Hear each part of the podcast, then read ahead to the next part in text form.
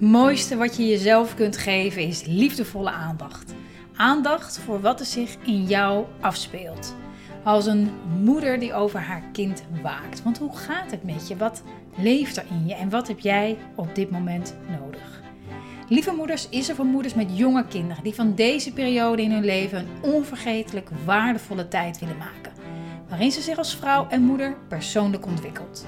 En in deze podcast beantwoord ik een vraag van een lieve moeder die na 1, 2 en 3 pogingen nog liefdevol reageert op haar kind, maar daarna ontploft. Mijn naam is Marjolein Mennis en ik neem je mee in hoe je het moederschap ook anders kunt ervaren, zodat je veel meer geniet van het moederschap. Welkom bij podcast aflevering 56.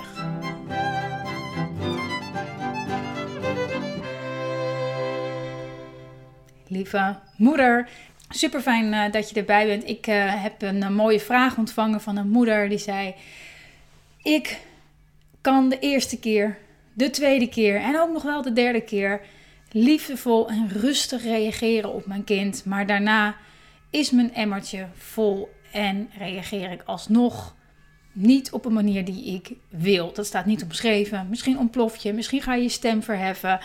Uh, wat het ook is, jouw emmertje is dan vol. En wat, je, wat ik daarover zou willen delen is het volgende. Namelijk dat je, als je al merkt dat je je best doet om je geduld te bewaren, dat dat eigenlijk dezelfde energie is als niet je geduld bewaren. Laat die even bezinken. Dus de energie die je bij je hebt als je je best doet om er te zijn en vriendelijk te zijn en geduldig te zijn en rustig te reageren. Dat dat dezelfde energie is als dat je zegt, nou is het afgelopen. Of uh, hoe je dan ook reageert.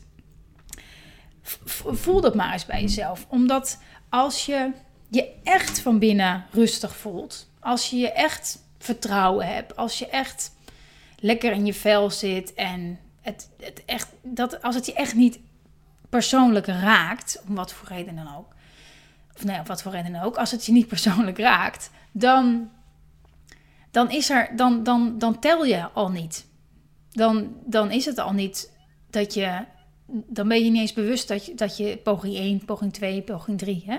dan is dat helemaal niet aan de orde. Omdat je verkeert in een staat van it's all good. Um, het maakt me niet uit. Uh, ik ben in het moment. Uh, wat dient zich nu aan? Uh, nu is het dit. over vijf seconden is het dat. En dan ben je verzonken in het moment. Gaat het niet over jou als persoon, maar gaat het over um, de behoeften van je kind en, en, en, die, en die van jou, maar neem je daar veel meer verantwoordelijkheid voor.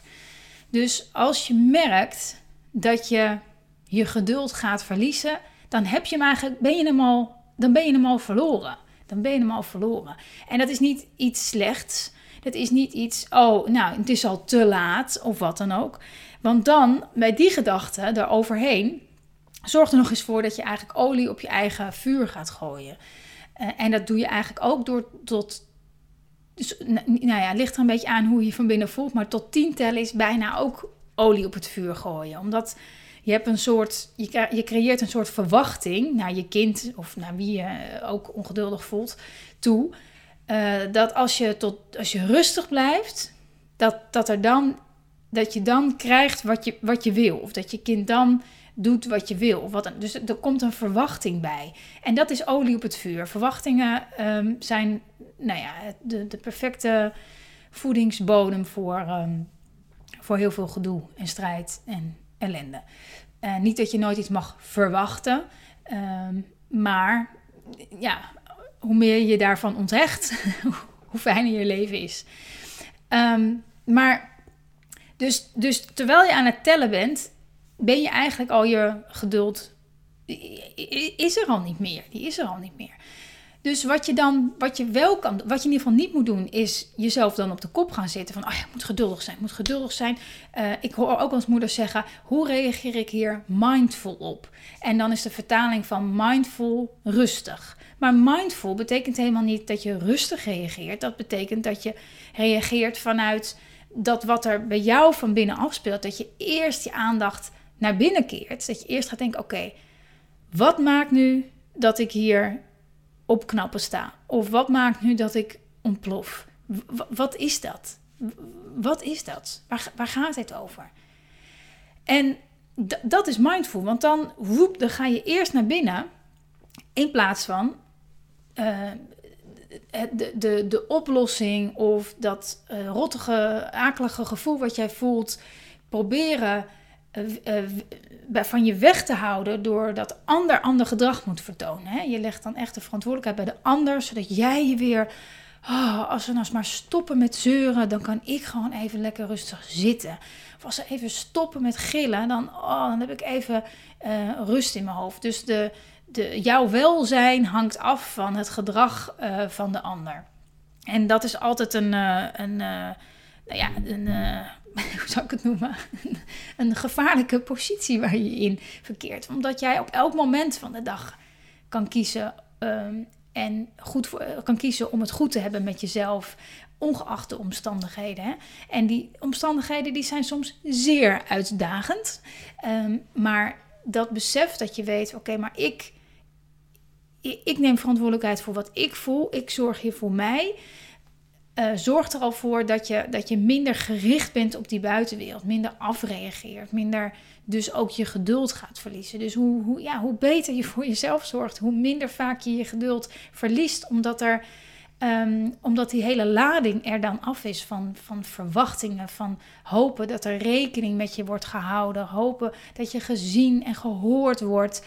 En als het dan niet zo is, dat je dan uh, het probeert af te dwingen door machtsvertoon, door te zeggen, door je stem te verheffen, door te dreigen, door te chanteren, door uh, alles in het werk te stellen om te zorgen dat wat jij op dat moment voelt weggaat. Dat is wat er gebeurt. Dat wat jij, dat akelige gevoel, de gedachten die je hebt, dat dat weg is.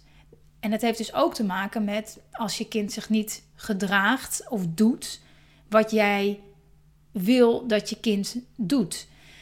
Als jij um, bijvoorbeeld onbewust of bewust het liefste een kind zou willen wat in de zandbak taartjes maakt en daar de hele tijd heel geconcentreerd lekker mee aan het spelen is. Maar je hebt een kind wat het zand continu uit de zandbak schept, het brengt naar de plantjes, in de speeltuin niet zozeer met de zandbak bezig is, maar met eigenlijk steeds zo proberen te kijken hoe die eigenlijk die speeltuin kan verlaten. Rondjes rennen op plekken waar ja, eigenlijk bloemetjes staan, ik zeg maar wat. Hè. En, dat, en dat is het temperament van je kind. En je, ga, en je, en je bent je uh, je merkt dat, dat je dat lastig vindt. Ik noem nou, we zoomen nu even in op één moment. Stel je voor, je verliest dan je geduld. Je denkt, en nu blijf je gewoon in die zandbak zitten. Taartjes bakken. Nee, of zoiets. Um, dan, dan ben je in, in, in, in strijd met wat er is. Namelijk, je, je, je kind is iemand anders. Heeft ander temperament, of wat dan ook, hè, dan wat, waar jij goed mee kan omgaan. Uh, dan wat jij kan verdragen. Wat, eigenlijk wat jij denkt te kunnen verdragen. Als dat een soort. Uh, vaak gebeurt dat onbewust. Hè? Uh, dat we zo'n zo'n idee hebben hè, over hoe je kind zou moeten zijn. En als het dan anders is, dan hebben we ineens heel veel moeite met, het, met dat gedrag van ons kind. Nou, daar kan je op duizend manieren naar kijken. Dus ik zit nu ook al, al, al zittende hier te denken: oké, welke, welke insteek zal ik daarin nemen? Maar um, het gaat natuurlijk heel erg over, over je geduld verliezen. Hè? Um, en het in strijd zijn met de werkelijkheid. Kijk dan, waarom heb ik hier zo moeite mee? Wat maakt dat ik dit, zo, dit gedrag van mijn kind zo ontzettend lastig vindt, niet te verdragen vindt. Wat is dat? Heel vaak kom je dan uit, als je dan een beetje, daar een beetje in gaat hangen en zakken. Niet zozeer op het moment suprem, maar gewoon als, je, als de situatie weer voorbij is. Of je zit s'avonds thuis met je partner en je vertelt nog eens over die situatie. Dat je dat zo lastig vond en dat je je stem ging verheffen. En dat je zo boos werd en dat je daarvan baalt. Dat je echt nagaat, maar wat, wat, welk gevoel kon ik niet verdragen? Welk gevoel kon ik niet verdragen dat ik mijn stem ging verheffen om te zorgen dat mijn kind stopte met dat gedrag of dat geluid of wat dan ook, zodat ik dat gevoel niet meer voelde. Want dat is wat er gebeurt. Hè? Je, je, dat is wat je aan het vermijden bent. En dan. Um, en dat. wat is dat? Wat is dat? Want daar zit het antwoord. Hè? En dat, ik kan je dat antwoord niet geven, omdat het voor iedereen anders is. Maar heel vaak kom je wel uit op gevoelens als dat, dat um, als je kind dit of dat en dat gedrag vertoont, um, misschien heel luidruchtig is of heel wild is of, of juist heel teruggetrokken is of wat dan. Dat, dat, dat jij misschien faalt als moeder. Misschien zit, zit die gedachte er wel onder verborgen. Van als, wat moeten andere moeders wel niet denken? Of vaders of ouders of, of wie dan ook. Of um, als mijn kind zus of, of zo doet, dan, ja, dan faal ik als moeder. Dan ben ik niet goed genoeg. Ik ben niet goed genoeg. Dus ik ga nu zorgen. En het, en, en het, en het, en het gevoel, ik ben niet goed genoeg. Uh, ten eerste, het klopt niet. Hè? Het, is een, het, is een, het, is een, het, is een, het is een illusie, het is een leugen. Het klopt niet. Maar je bent daar dan zo mee verbonden, zo in gaan geloven. Maar ergens nog dieper van binnen weet je ook dat het niet klopt. Want iedereen deugt. Iedereen is goed, in essentie. Dus er, er, komt, er is een enorme innerlijke strijd gaande. Van hé, hey, maar oké, blijkbaar doe ik het niet goed. Maar diep van binnen weet je wel degelijk dat het goed is. Dus er is een soort innerlijke, innerlijke strijd gaande met uh, wat we denken dat uh, er van ons verwacht wordt. Of dat denken dat hoe ons kind zich, zich zou moeten gedragen. Of hoe we denken. En en een diep vertrouwen in onszelf, dat we weten, dat we weten, dat we erop vertrouwen dat hoe ons kind ook is, dat het oké is. Dat, onze kind, dat we onze kinderen nog veel meer mogen vertrouwen om hun eigen pad te volgen, om te zijn wie ze zijn. Dat wij dat eigenlijk alleen maar liefdevol aan de zijlijn hoeven te staan voor als ze af en toe even naar ons toe willen komen voor een knuffel en uh, een pleister en kusjes en liefde en aandacht en zien en horen. Ehm, en dat is dus de, de, de, de truc om daar naar terug te gaan. Te kijken, terug te kijken op het moment dat je ontplofte, dreigt het te ontploffen. Het is eigenlijk allemaal hetzelfde. Dat je kijkt, ja, maar wat, wat, welk gevoel wil ik hier nu niet voelen? Welke gedachten zijn of lijken ondraaglijk voor mij? Kan ik gewoon niet handelen? Kan ik gewoon niet handelen? En dat gevoel, ik, ik, ik, ik, ik doe het niet goed, ik ben niet lief genoeg. Dat soort gedachten, dat zijn akelige gedachten, akelige gedachten die, die, die, die zijn zo uh, onverteerbaar dat, dat we daar van af willen. Dat, oh, dat wil je zo snel mogelijk van je afschudden. En dat is natuurlijk ook waarom, hè, waarom we liever naar een ander wijzen als er ehm, als iemand iets stoms tegen ons doet, uh, dan willen we dat die ander zich verantwoord of uh, sorry zegt of uh, voor een gevoel dat wij van binnen voelen. Maar een ander kan nooit, kan nooit, uh, is nooit verantwoordelijk voor wat jij voelt. Je bent zelf degene die dat binnenlaat. En dat is altijd een KUT-boodschap. Want hoe lekker is het om gewoon af en toe te denken: wat een eikel. Of die rotkinderen, waarom luisteren ze niet gewoon?